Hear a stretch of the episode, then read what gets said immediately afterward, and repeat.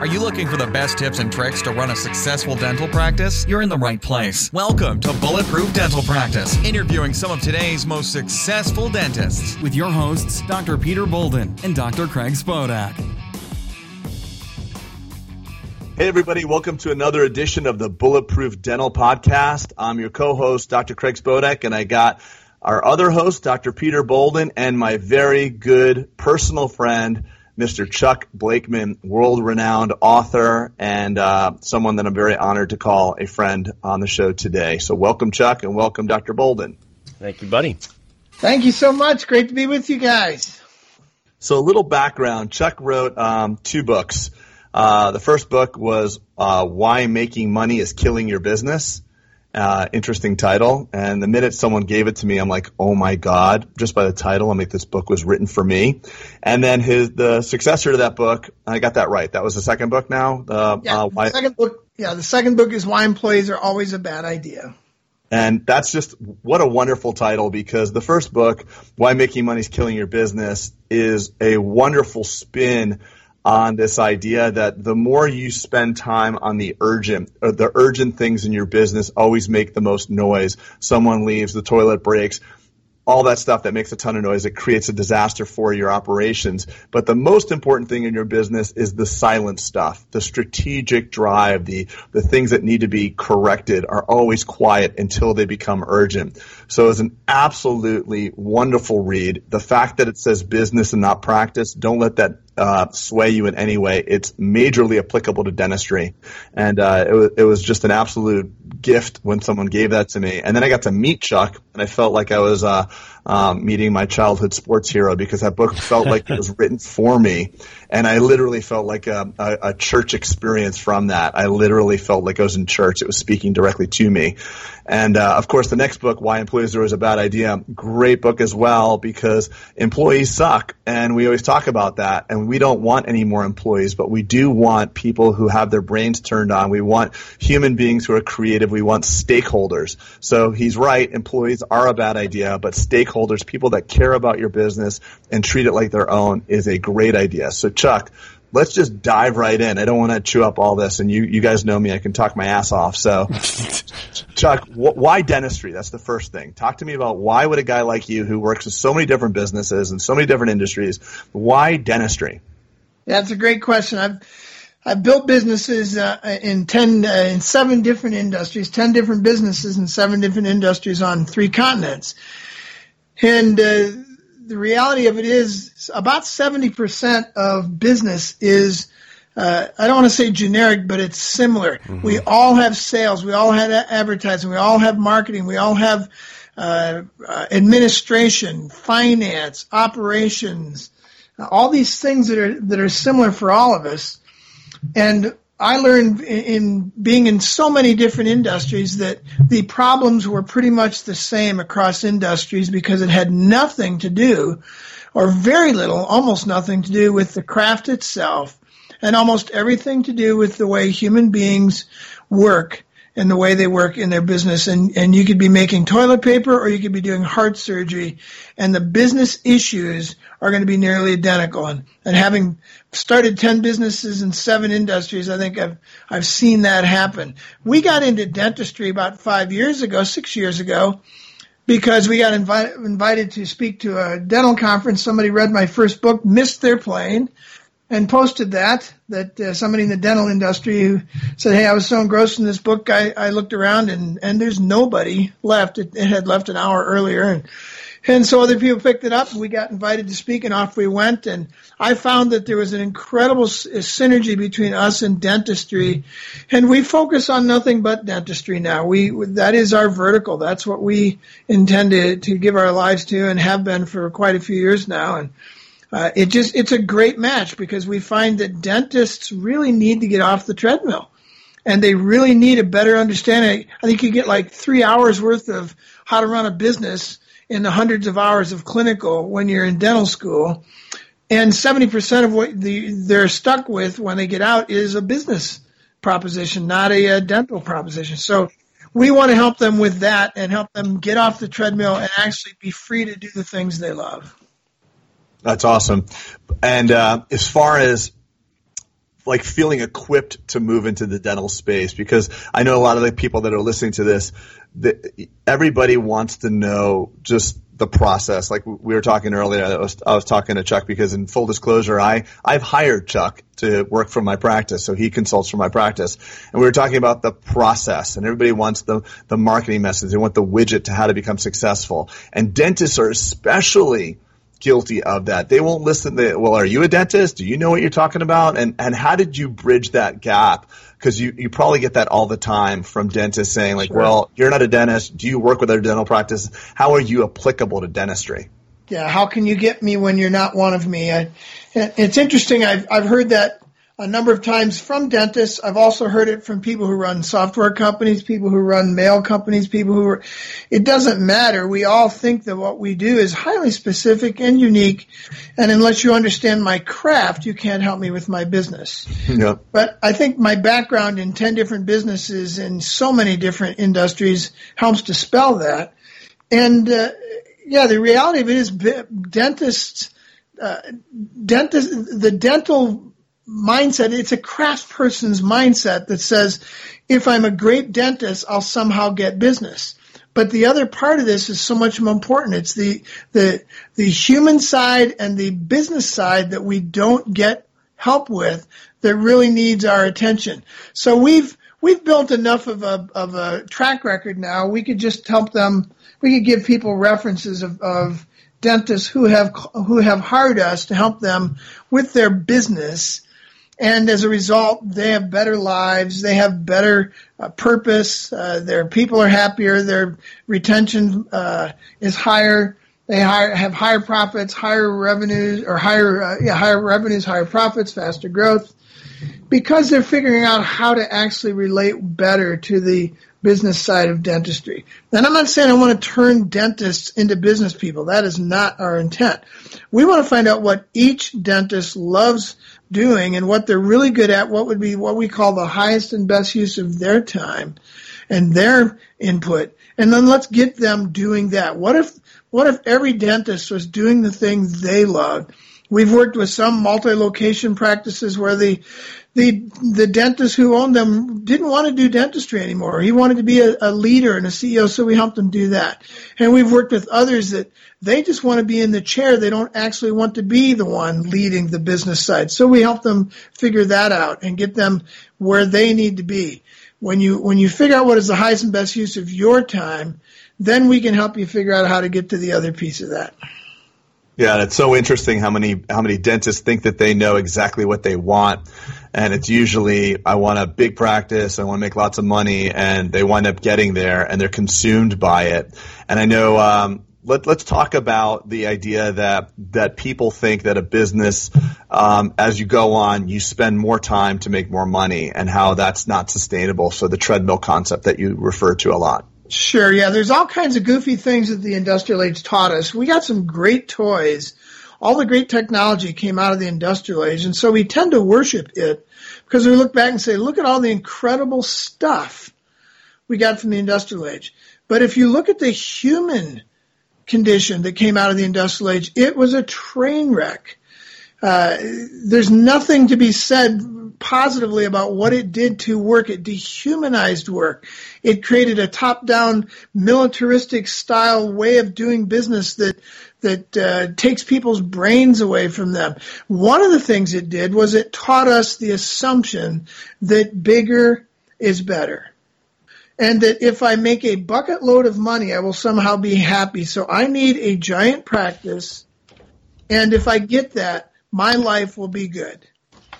So it's it was one of the we call it the eight business diseases of the industrial age, and one of them is separation of work and uh, and play, or work and and private life. It's a false separation, but it, it, it's an assumption that that I can have this millions of dollars over here and then somehow get a private life that works. And we regularly work with dentists who uh, chased the dream, got the big practice, and have no life. They can't remember their kids' names. They barely know who their wife is. Uh, they're on a treadmill. And the problem is when you build a bigger practice, if you do it wrong, all you do is build a faster treadmill. We want to teach them the practice owner's game. And the practice owner's game is really simple. One objective. Let's break the old industrial age mold, which assumed that you trade time for money. The only way to make more money is to trade more time. That was an industrial age assumption, and it's not the truth. We want to play this game. How do I make more money in less time? And the objective should lead us to every, uh, as the dentist continues to grow their practice, they have less need to be in the practice, and the practice continues to grow. And we can give uh, example after example of, of businesses and practices we've helped where that's the case. So that's our objective. Let's figure out how to get them to where they have both time and money. We were taught that the only thing we can demand from our practice is money. That is not the truth. We need to demand both time and money, and when you begin to intend to get both, your life changes. Let, that, that's so true, and um, I, it always goes back to this concept of the be do have, you know, or the have do be. We're we're stuck. There's a sickness in America. Um, it's the hedonic treadmill. It's just a little bit more, a little bit more, like you say.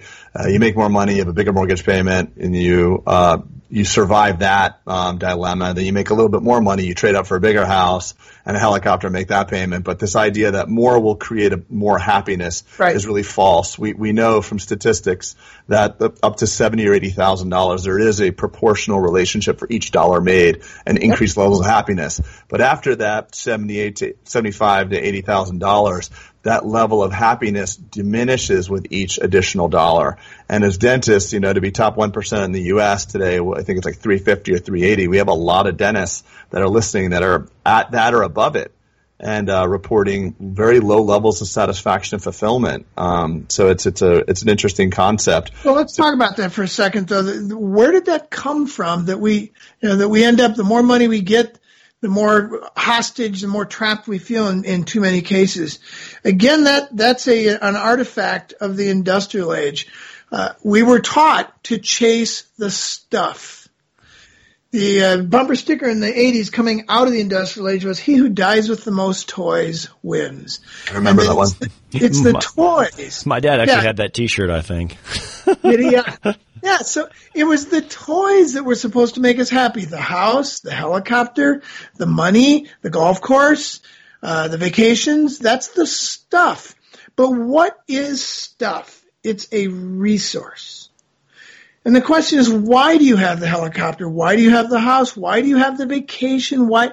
We weren't allowed to answer the why. We were stripped of our why. We call it the big why.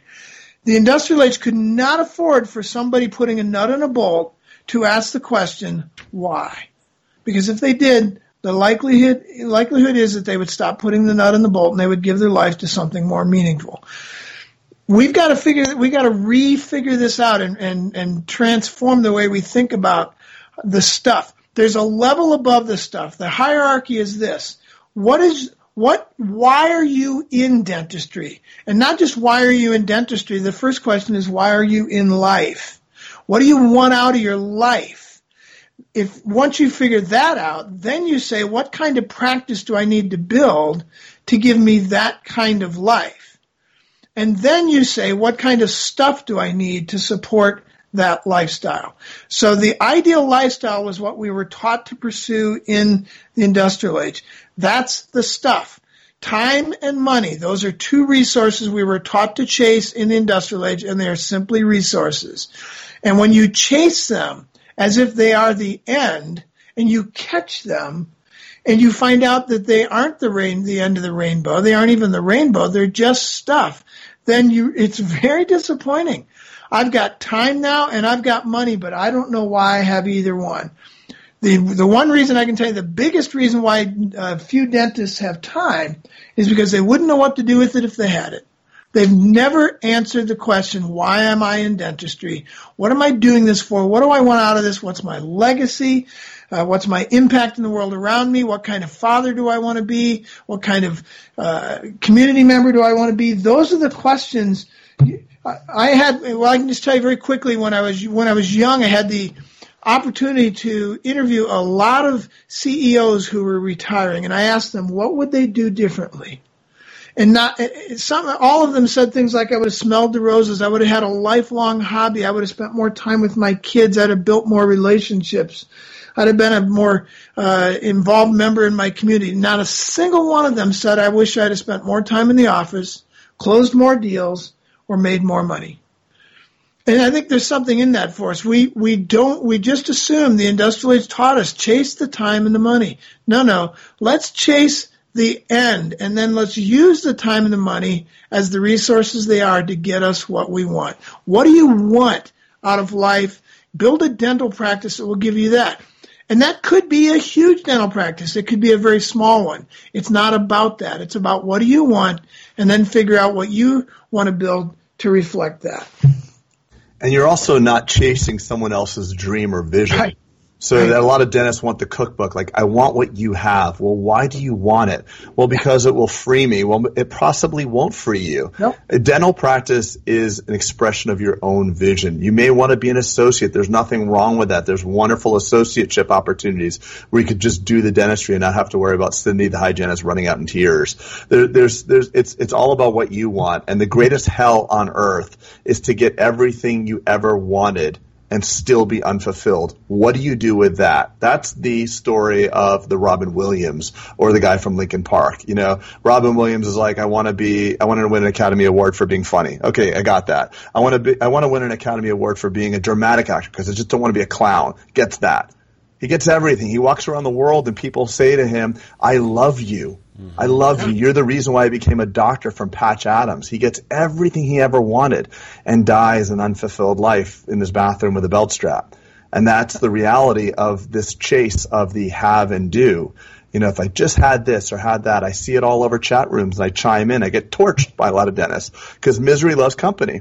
You know, like, yeah. how do I get out of practice? How do I do this? Patients don't care. Well, do you care? Right. And every time you're pointing a finger, there's three fingers pointing back at you. So I'm really happy we talked about that artifact, the industrial age, because we've been sold a bunch of goods and it's bullshit. And we're all hooked on the same mantra of just, yeah, and, just and Craig, just one real quick uh, addendum to that for people listening to this who are over the age of 50 and especially 60 but even 50 45 50 55 it's it's a it's it's sort of a, a difficult thing they they might be drawing a blank on what do you mean by a big why uh, a personal purpose a lifetime goal it's it's something that was stripped out of us by the industrialists. You never ask why, even though why is the most human of questions. If you ask it, you are considered a rebel, an outcast, uh, misfit. And so we were actually taught not to ask the most human of questions. Why am I doing this?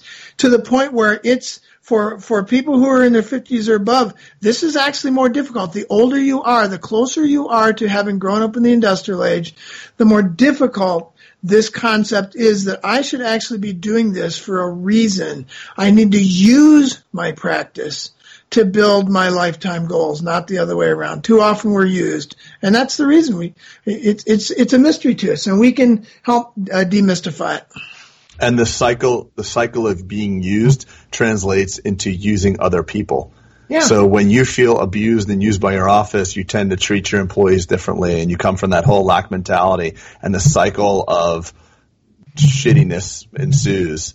Um, and and I also, Chuck, I want you to touch on uh, Peter, actually, I cut you, so so jump in, Peter, if you don't mind. Well, really, I was wanting to touch back. I, I think this is is is fascinating because I think that a lot of people have that goal line mentality where you know it's like when when I get there, that's when I'll be happy, and I've been guilty of that myself. I've obtained things, you know, and been like, wait, that's it and it does feel a little unfulfilling. But I, because of the fact, like you said, I didn't stop and kind of enjoy the roses along the way. I thought there was a big pile of roses at the end. So now I've kind of consciously and purposely and intentionally made myself like enjoy the process of doing stuff. Otherwise, just what, what's the point of doing it? So you had mentioned earlier, Chuck, something about the, you know, getting off the treadmill and, and sometimes people are trying to build practices or get what Craig has, like a practice like that for kind of all the wrong reasons. Um, can you talk about like because obviously there's some there is some motivation to getting off of the treadmill for a lot of dentists, a lot of burnout. Like Craig knows he has a history with me that I you know I pretty much experienced burnout in 2015, almost quit dentistry for a whole lot of kind of external reasons. Um, you know, some was clinical burnout, some was just practice management burnout, some was the fact that just life was just happening to me at, you know an unperfect storm, if you will. So, can you talk a little bit about kind of the ingredients necessary for fulfilling that tread, getting off the quote unquote treadmill? I know you guys are kind of into the summit, you know, the get off the treadmill summit, but can you talk about some of the components that, you know, some of the raw ingredients that need to be there for dentists? So, if that's what they want, they can start yeah. kind of fi- filling in the pieces. Sure. Yeah. Yeah. Every three months we do a, a, uh, a GOT summit, a get off the treadmill summit for dentistry. Again, our only our only uh, market is dentists. We, Craig and I are working together. We really truly want to transform dentistry and the way we approach it. That there's things that we feel are fundamentally broken that came out of the industrial age, that came out of dental school, that that handicap us in our mindset that that don't need to be there. And when we see dentists change their view of this stuff, the way they do dentistry changes. So uh, you hit on one. It was it's another of the eight diseases of the industrial age, and that is retirement. The three most poisonous words we can ever use mm-hmm. is when I retire. Because mm-hmm. who says you're going to get to? You know, I, I got friends who died at 40. Uh, my, my two cousins died at, in the early 40s of, of heart attacks. And the average age after death or after retirement during the industrial age was 18 months. It's up now, but it's still pretty low. I think it's five years my, actually now. Yeah, in my second book, I uh, I, I have a, a subchapter called "Death by Golf." The statistics show that when people who retire at 50 are more likely to die at 60 than people who retire at 70 are to die at even, or who retire at 60 are to die at even 70. When you stick a fork in us, we're done. Mentally, when we when we leave that, uh, when we leave our our ability to come and do something meaningful every day, we check out and it, and we die. There, there is no separation between the mind and the body. If your mind is done, so is your body. So we need tools to help us figure that out. And one of the things we talk about again is the business owner's game and the seven stages of, of practice ownership. And it's about how do I begin to get a great life now? Don't wait until you retire. If you're 32 and you're hearing this, you can get a great life by the time you're 37. If you're 62 and hearing this, you can probably get a, a great life in here because you have so much built around you. You just need to switch some some very simple things and begin to get a life out of this. Don't wait until you retire. That is the the uh, it's such an industrial age lie. We actually think retirement is a, normal thing. Otto von Bismarck, re, he invented retirement in like 1882 or 1883 to get old people off the machines. Mm-hmm. And they all rioted because they knew it was wrong. And we hated retirement until after World War II, until somebody repackaged it, had the brilliant idea of repackaging it as we are going to now replace work with play instead of replacing work with nothing. And that became attractive. Well, guess what? We've had a number of generations try that. Here's the statistics 75% of the people over the age of 65 are going back to work, and only about 18% of them because they think they have to, because they need more money when they probably don't. We uh, are meant to live every day of our life fulfilled. And we don't, we are not equipped yet to figure this out. And it starts when you're 10 or 15 or 20. Here's a mind boggling statistic, guys. Two thirds of all the people who have ever made it to the age of 65 in the history of the earth, two thirds of anyone who's made it to 65 is alive right now. Wow. Growing older, growing older is crazy. Isn't That's, that bizarre? It's mind-boggling if you stop to really compute that. Since the dawn of time. Since, since the, the dawn of time, two thirds of everyone who has ever made it to 65 is alive right now. So essentially, we don't know what the hell to do with 65 year olds from a historical perspective. We're finding we out now. And, and as a result of that, Craig, we don't know what to do with a 20 year old or a 30 year old right. because what we're doing is we're, we're waiting to this, this thing that comes later called retirement, but we don't know. I mean, it's so screwed up. The, the first person, scientists say the first person who is going to live to the age of 150 has already been born. Mm-hmm. So we don't know what to do with this idea of, of being around longer. For thousands of years, the number one motivation was survival. And now we're getting into an age where we can actually begin to ask questions about significance. The participation age is what we call this, and it's the age of significance. That's why uh, so many older people throw stones at millennials because they think they're lazy. No, no, they just don't want a job because a job is designed simply to get money to pay the bills. They want work because work is meaningful and it goes beyond just paying the bills. It's a reason to go and be something and to, uh, to contribute and to have a legacy. They were born outside of the shadow of the industrial age and they're not putting up, putting up with shut up, sit down, don't make waves, live invisibly and go out quietly with a gold watch. It's mm-hmm. not the way we were built.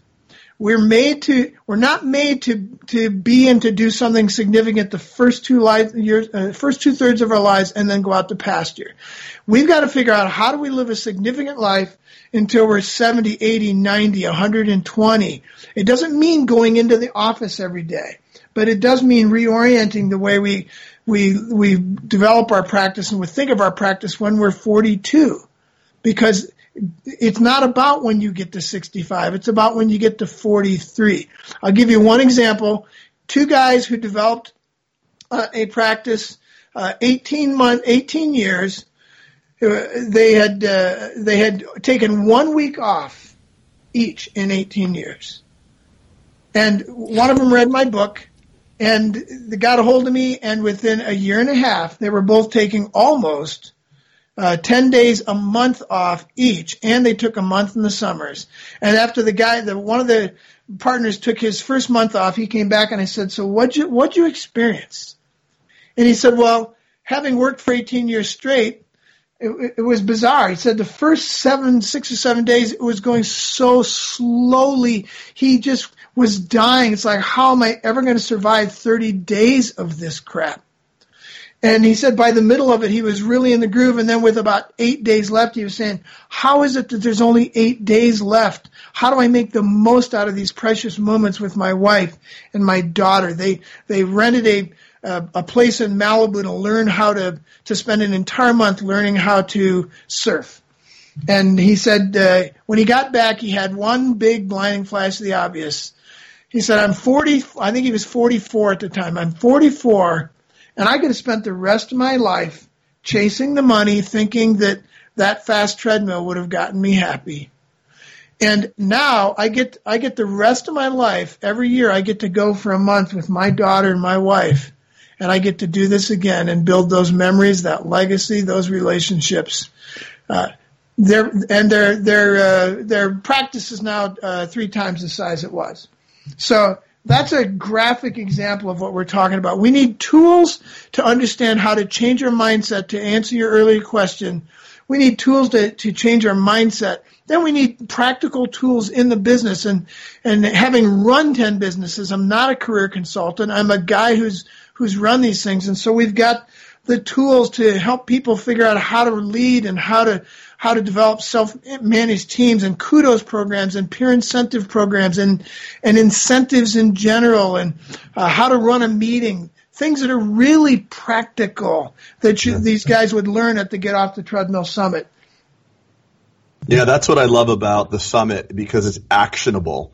And uh, for those of you who listening are considering going, uh, bring your key person. Maybe you don't have the hierarchy that a larger organization has, but there's somebody in your organization that acts like a stakeholder already. She might be an assistant or a hygienist or a front desk person, but you know who that person is. They actually care about the business beyond just the paycheck. Uh, and if you bring that person, you don't come back on Monday morning all like, you know, coming in hot, wired and ready for change and no one else has that buy-in. The most important person is not the leader, but the first follower the first follower initiates a movement. If you think you're a leader and you look over your shoulder and you're just alone, you're actually going for a walk, you're not leading. So it's the first follower, it's the key principle to this whole thing. If you have that stakeholder, someone who believes in your vision, bring them along and you will have actionable tools. I do not wish to be a consultant. People all the time call me and say, I want to pick your brain, I want to be a consultant, but I, I, I don't want to do that. That's not my wheelhouse. But if I can give you three or four days and help you make a difference for the rest of your life, I'm all about that. And everybody thinks they have a unique problem. You don't. We all have the same exact problem, just different flavors of the same problem.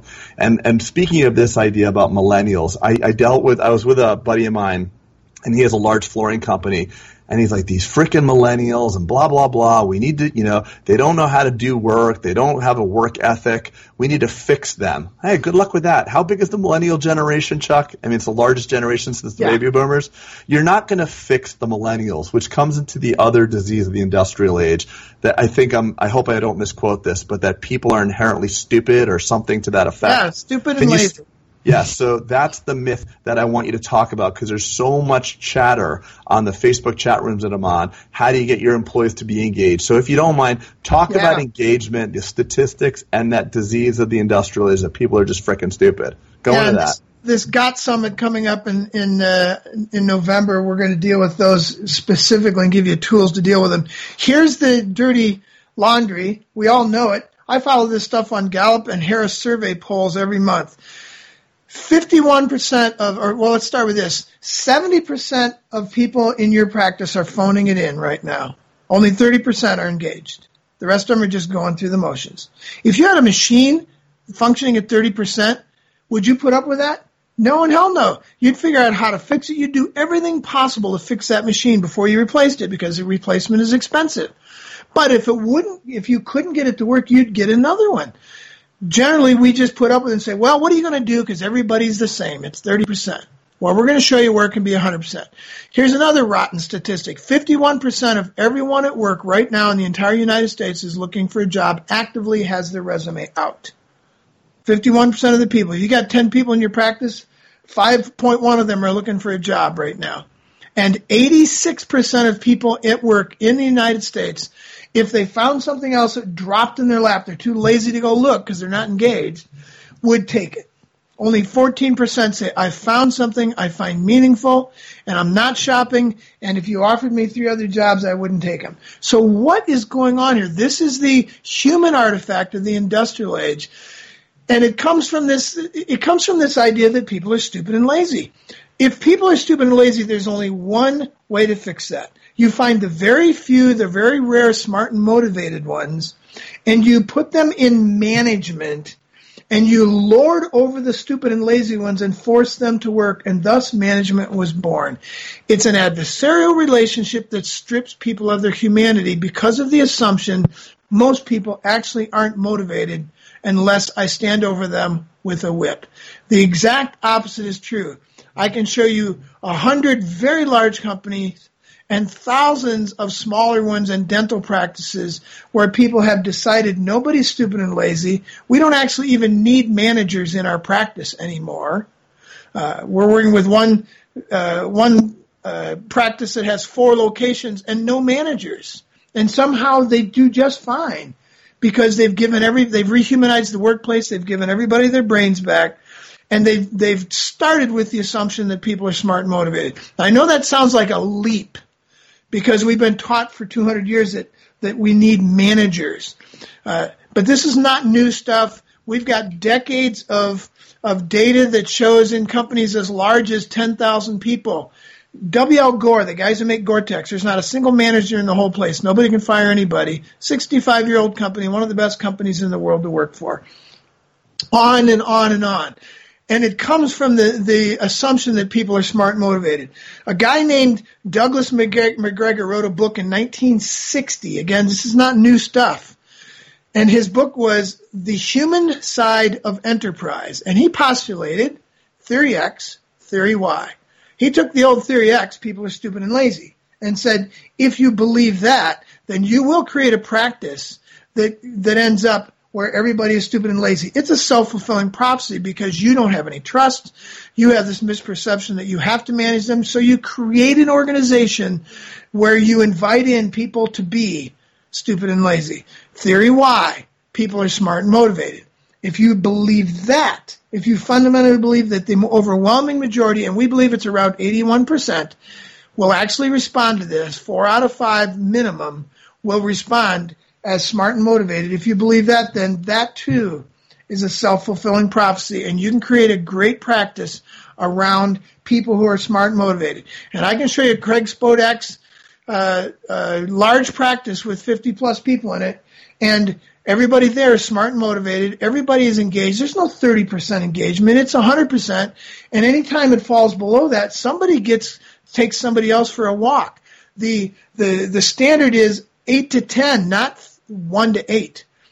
And it's really self fulfilling prophecy. If you believe people are stupid and lazy, you will have a practice where you're putting up with one to eight. Yep. If you believe people are smart and motivated, you will create an organization around people being eight to ten and you'll put up with nothing less and either will they. They will come to work and bring it all. So I know it's a long sermon on that stuff, but again, we have the tools and the methodologies to help you figure out how to get your people who are at a three to be an eight, a nine, or a 10 and they and 80 plus percent of them want to do it and unfortunately we're the ones who have been holding them back Wow. It's so so true, so true. By the way, whatever your intention is and your belief is, and that's not just woo woo crap, as Chuck would say. It's there's hard evidence. There's good ROI to this stuff. Peter and I are writing a book, um, and one of the chapters right now is about how to keep your um, your overhead down. And we all know that the largest portion of your overhead is your staff salaries. But we don't talk about the fact that the one thing that'll raise your staff salary overhead through the roof is by being a dick. Because if you don't care about your people and you're a dick, you're going to lose people if you're not human and you don't care about them first, they're not going to stay with you. So you want to talk about the ROI of not having your, your culture in place or believing that people are stupid and lazy. If you fundamentally believe that, you're going to have epic turnover and go into a profit sucking um, experience that you probably not want to see. Yeah, Craig, the, to, to add to that, the two biggest other expenses in business are what we call number one, the management tax having people who are whose job it is is to hang out and supposedly by their hanging out they make other people productive. So yeah. i'm going to come up with processes for you. I'm going to lord over you. I'm going to yell at you. My job is i don't add anything other than to make you more productive with the assumption that when that happens i get a piece of that extra productivity as my salary you don't need those kinds of people in your practice. Again, I can show you hundreds of businesses where that's not true over the last 60 plus years. The data is in, it works better. Secondly, the biggest hidden cost in business is retraining. And, and it's, it costs you somewhere between 50% to 800% of someone's annual salary to get to have them leave and bring somebody else in. In these participation age companies that we're talking about, uh, uh, retention is exponentially higher. Wegmans groceries. Wegmans groceries is a giant grocer. 38% is the normal turnover in a grocery. Theirs is 2%. WL Gore and uh, Semco. Semco's in manufacturing. 35% is normal. Their turnover year to year is 1%, and there's not a single manager in the whole place. And then just for the just for the listeners, that's Gore-Tex because I don't know yeah, so they, they understand. What's the cost yes. of the turnover again? What was that? What was the number? Somewhere between, depending on the job and depending on how involved your training is, somewhere between fifty percent of their annual salary. So if you paid them forty thousand, it's yeah. going to cost you twenty grand just to get somebody new to eight hundred percent. Okay. I'm gonna I'm gonna postulate Chuck that the percentages in dentistry are even higher. So when Joanne, your hygienist of two years, leaves there's a relationship. You're talking about functionality of jobs that maybe someone works a computer and that that job may cost them 200% of their salary. These are relationships. Dentistry is a relationship in a service industry. So they don't just clean your teeth. You know about their kids and their dog and the vacation they went. So when you fracture that relationship, I mean, people move and shit happens, but if it's because of something you could have controlled, that's even more costly. Yeah, so it's going to happen here and there. The question is, how do we keep it to the lowest? And the answer to that is stop managing people, figure out how to develop self-managed teams where people have metrics, they have results that they're supposed to get, and then they chase those things uh, at, at 100% engagement, and they find all of that meaningful because they're playing the game now. You're not just telling them what to do. Let me give you a real quick uh, tidbit of stuff that you'll get out of the GOT Summit that helps you understand this. From the principal side of things, we want leaders, not managers. And one of the major differences managers tell, leaders ask. Managers tell people what to do. Leaders invite people in to participate in a result and ask them how they're going to get that result. They give them their brain back and say, here's the result we need. Now you guys figure out how to get that. That's just one example of the, and then we have tools and methodologies that, that we work with specifically to help them get this stuff figured out. Can can we uh, can I go back to one thing that I've been I'm sitting here wanting to talk about a little bit was I think the objective of the GOT Summit and, and kind of the services that you provide, Chuck, is is really um, it sounds to me like a lot more sustainability in the practice, right? Like a lot of dentists and, and I was guilty of and I alluded to the burnout was was just blowing and going. How much dentistry can I do? How much can I work? Because that's what I thought I should do right? Right. But that obviously is an unsustainable model as my body has started to deteriorate. You know, in, with you know, dentistry is pretty hard on your on your body, on your back, uh, you know, on all sorts of your posture, and so that's not sustainable. So unfortunately, what I see is a lot is us going like balls to the walls and then quitting or getting injured or retiring Right. and then or selling. Or selling, right? Because you just get so burned, you know, all these things. So, Yeah. and you don't have to have an answer to my question I'm about to ask is do you see or what's been in your experience uh, let's say someone didn't have a goal for what they wanted to have from a sustainable model. Have you seen kind of a a, a, a good goal in your experience with, with training folks? Like, what is a good goal for dentists to do? Like, Yeah. what, It's a great example. Yeah, it's a great question. Uh, statistically, dentistry is harder than the average business out here, but I'll give you the morbid statistics. Uh, the average business fails in five years, and the and the 50% fail in five years, 80% fail in 10 years, and they actually don't fail. That is not reported correctly. What happens is the business owner gets tired. And then as they get tired, they stop watching the shop and things begin to deteriorate around them and the business fails. Or they just get tired and sell or quit or something else. But it, I would say that 98% of the reason businesses fail is because somebody got tired.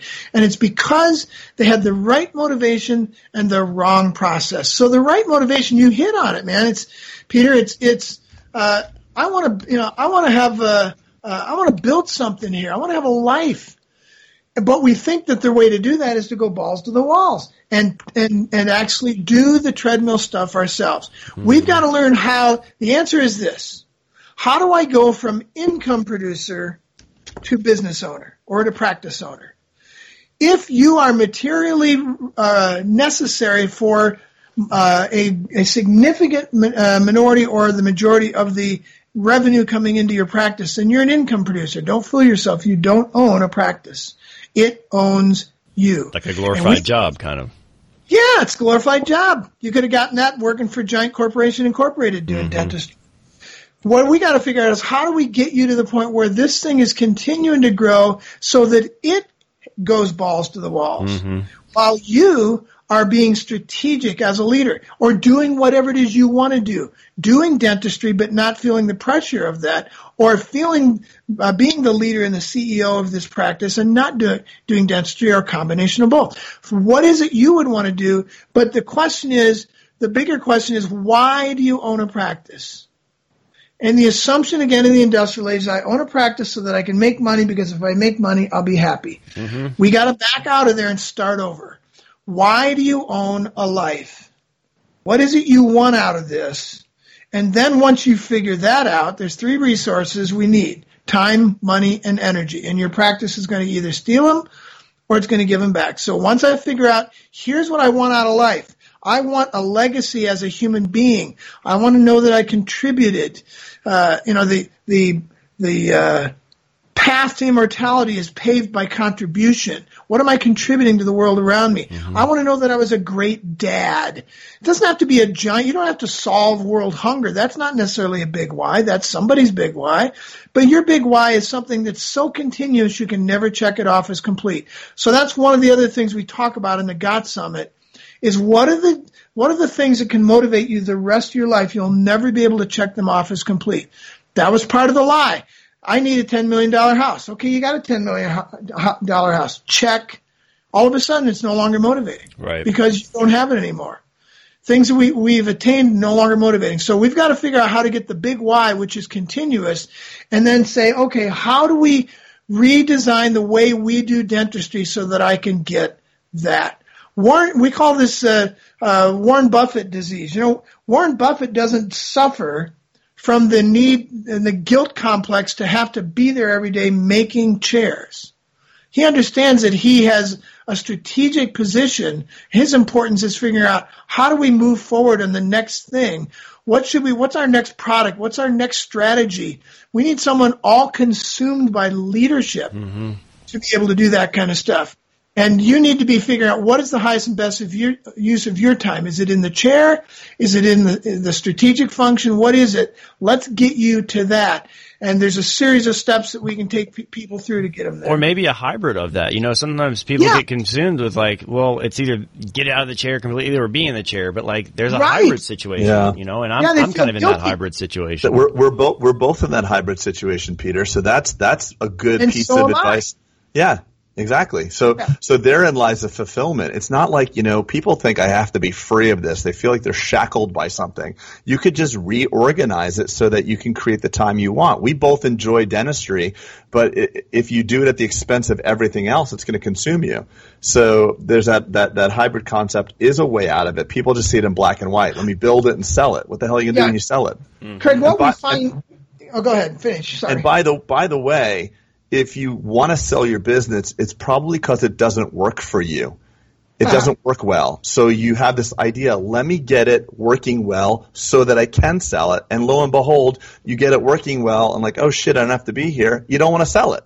So if the, the person buying it, the way they're going to make it work for them is to say, okay, Dr. Jones, you're going to now work for 20% of your gross production, and they're going to inherently get the 15% profitability from it that you want to get yourself. So they're going to make you the instrument of your labor and make it profitable. So, so you can actually make it work for you and not even want to sell it. Craig, Sorry. that's so insightful because that, that's one of the things we work, work with business uh, practice uh, owners to begin with is help them understand when they say, "Hey, I want to just grow this thing to four million and get the blankety blank out of here."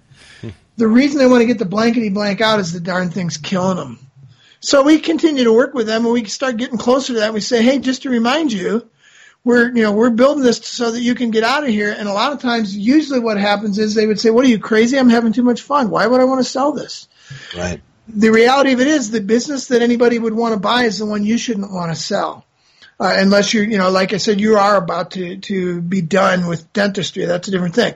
But we're taught in dentistry on the business on the practice management side of dentistry we're taught two polar opposites. One is you need to just create a faster treadmill. We're going to come in, we're going to teach your front office how to uh, acquire more new patients and how to get your hygienist to get people through faster. We're going to make you more money. And as a result, you as the dentist will be busier as one of the, uh, or as the only producer. That's one opposite, one, one polar opposite. Then the other polar opposite is, hey, we're going to come in and we're going to teach you how to be the CEO and get you out of the chair.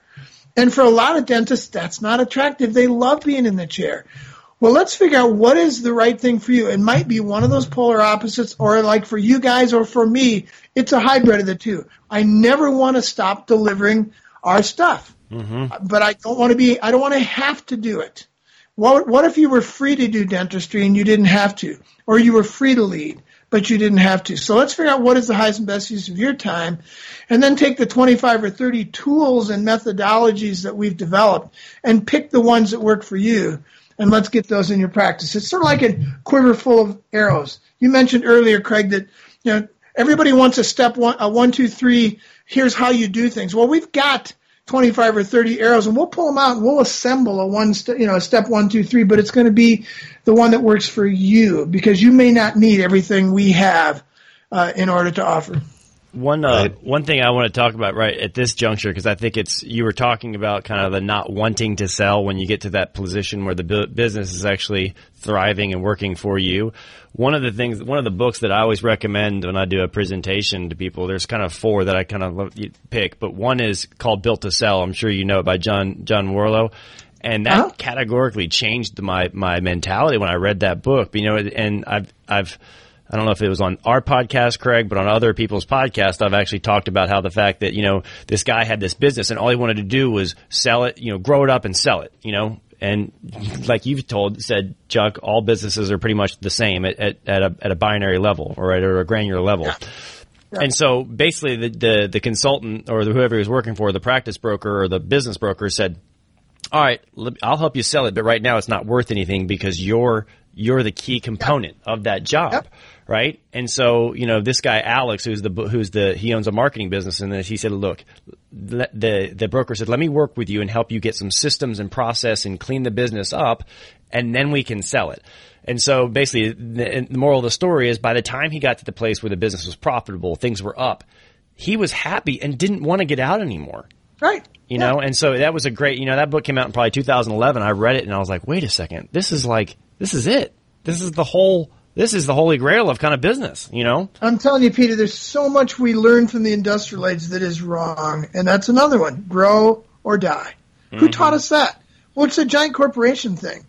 If you don't continue to grow, then your investors are going to go somewhere else. So you grow even at the expense of your future, ironically. You will do anything you can to look good for the next three months. Mm-hmm. Grow or die, grow or die, grow or die. Well, who made that rule? How about if you figure out what you want uh, I like, I'm speaking with Bo Burlingham later this month, and he wrote a, one of his first, I think his first book was uh, Small Giants.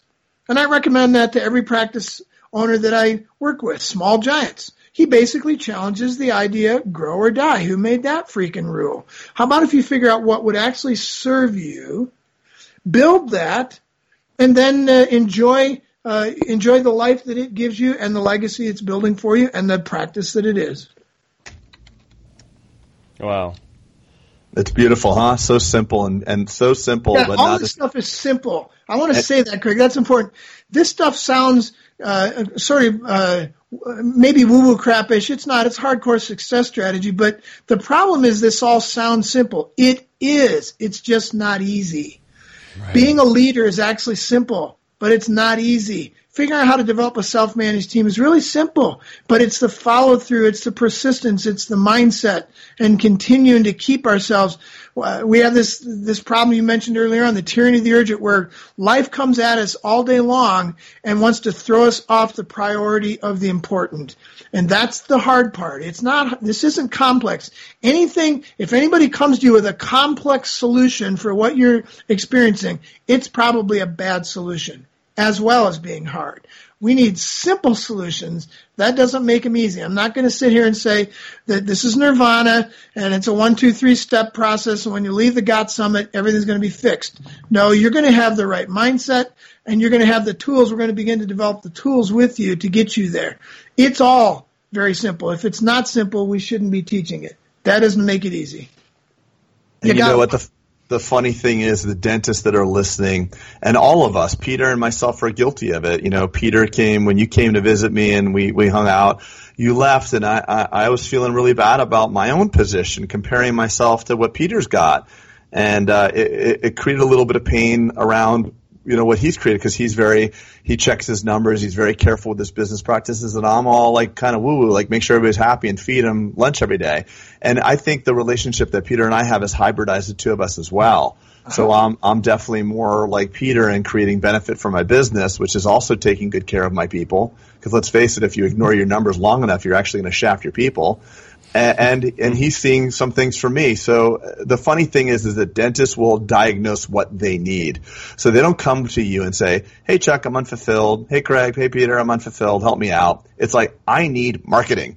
It's very surgical. I need a marketing campaign. Hey right. Peter, can you can I pick your brain over your employment retention program? Well, shit, I don't have one but it's every it's everything. So what you really need is a holistic change, a mm-hmm. holistic change in your intentionality of what you want to create. Because we're all just like lab mice running towards the sugar cube, like just for the boost of sugar. We're all stuck in this bullshit labyrinth of, of chasing something. But happiness, as we know, is in the action of solving problems. Happiness is not a mythical destination. It's the action of solving problems. And problems are always going to exist. But what Chuck's talking about is elevating the quality of your problem from how the fuck do I pay my bills to how do I work on fulfillment. You know what I was just they're, thinking they're, of, as you're saying this, Craig? Sorry, I didn't mean to cut you off, but this is like I bet a lot of the people who go to the GOT Summit or who are clients of yours, Chuck, are probably our age or a little later in their career.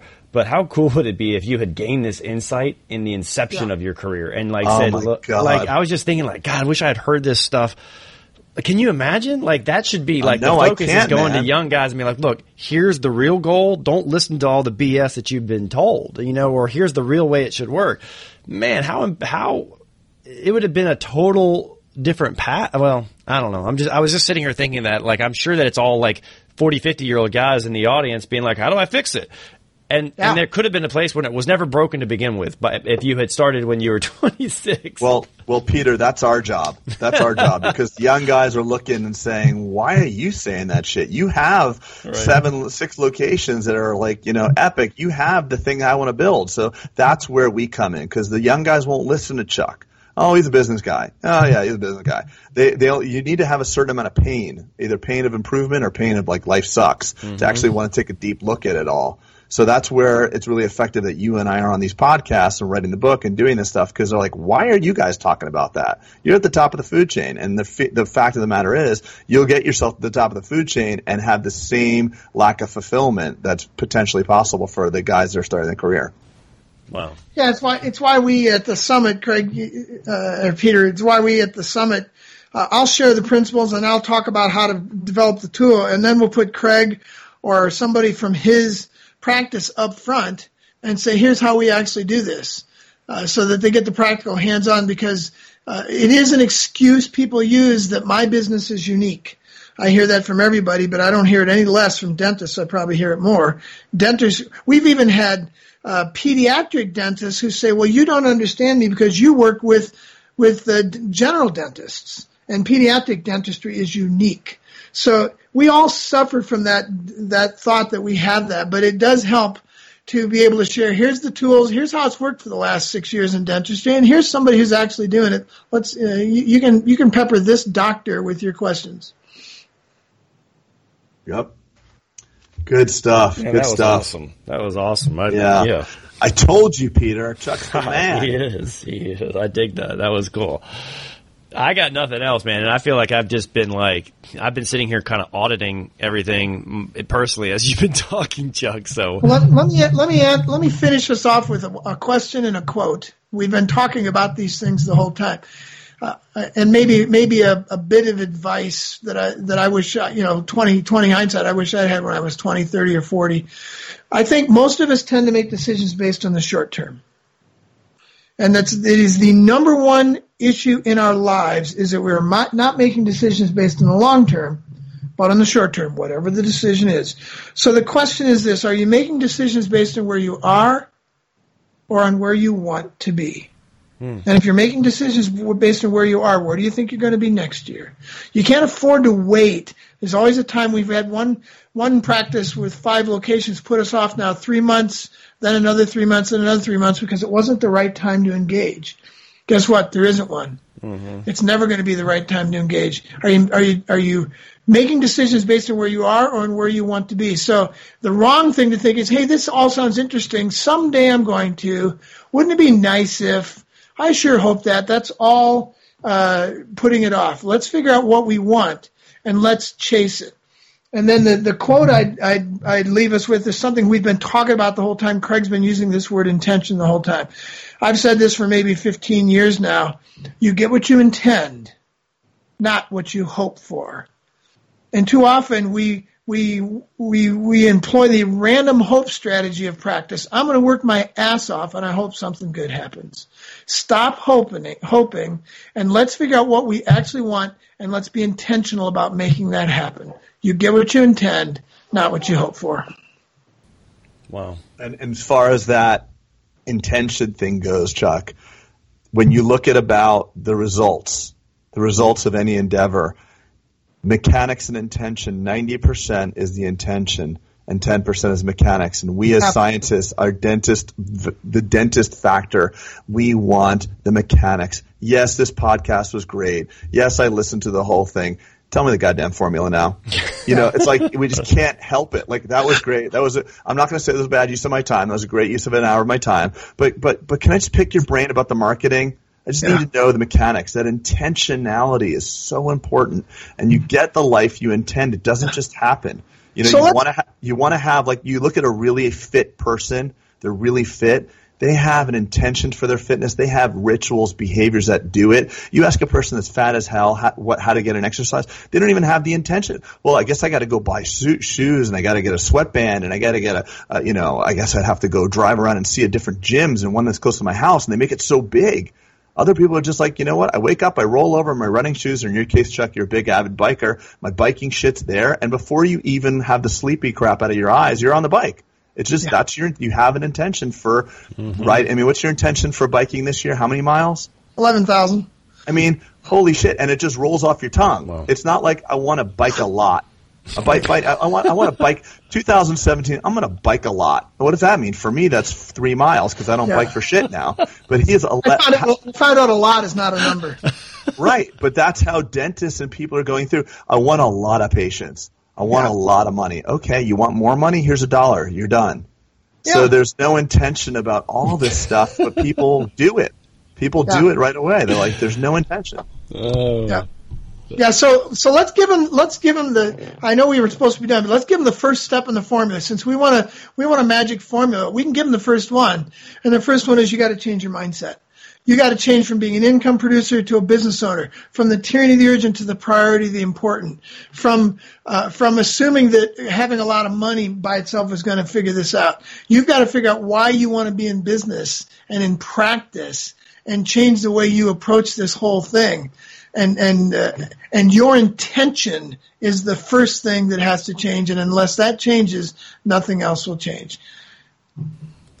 Oh, but Amen. that's so hard, Chuck. I can't believe you're asking people to do that. Oh, No, I'm, you know what I'm gonna do? I'm just gonna, you know, read the book and maybe go to the back three pages and hopefully I can figure out the hmm. widget. No widget. Just it's not hard at all if you want something bad enough. we Oh yeah, it. well, yeah. Look at, I mean, the people that are not getting the results they want in their life and practice. Look at other areas that they're masterful at. Everybody's got an example of mastery. Everybody. There's people that are failing out of their dental practices, but they're kick-ass fathers.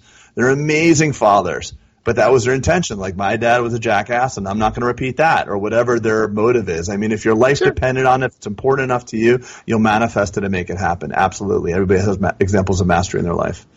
We could go on for three hours, Chuck. I absolutely, uh, you're a blessing to me personally, and I mean that in, in the literal sense of the word. I feel like you're a blessing in my life and the lives of, and the lives I've I've helped influence through your your knowledge and expertise. And um, it's it's been a real pleasure to help spread this message to dentistry because we deserve it. It's a wonderful profession, and the people here are doing good things, and, and we just need some leadership and a new perspective. Well, I appreciate that. Let's uh, let's get uh, uh, let's transform dentistry. Let's let's Heck yeah. figure out a different way to do this. Figure out a better way to do it and uh, spread the word. And in closing, Peter, too, let's make sure that we have the uh, website for the Get Off the Treadmill Summit. We are intentionally keeping it really small. This is not the 100 or 150 person uh, lecture because really the magic is in the masterminding and the personal sharing. And I've just found that the larger lectures, you don't have that personal connection, and we need that connection. We need to learn from each other. Yep. So we're keeping it intentionally very small, and the goal, of course, is to have it sold out for years in advance and have a waiting list. And, and if they could see the value of what we've provided in the last couple, it's incredible. People are thanking us, and it's massive value, and it's actionable information. It's Yeah, not terrible. pontification. I'm terrible at selling this stuff, but uh, I've had too many people after our few uh, after our past mass uh, got summits come up to me and say this is the best thing I've ever attended in dentistry, bar none, and I've been to everything. So I I'm not saying that. That's what other people have said, and we believe it's great because uh, something will actually change when you're done. Yep. Good stuff. Peter, anything for you? No. You want to Just- extend it another hour? Seriously, I mean, I, I, I, I could. I just, uh, man, this is awesome. Awesome. Thank you, Chuck, for your time today. That was, that was amazing. Thank you. This was a lot of fun. Let's keep going. Yeah, man. Yes, sir. All right, guys, signing out. Thank you. Thanks so much. Bye. Have a great one. Thanks so much for listening to Bulletproof Dental Practice. With your hosts, Dr. Peter Boulden and Dr. Craig Spodak. Online at bulletproofdentalpractice.com. We'll catch you next time.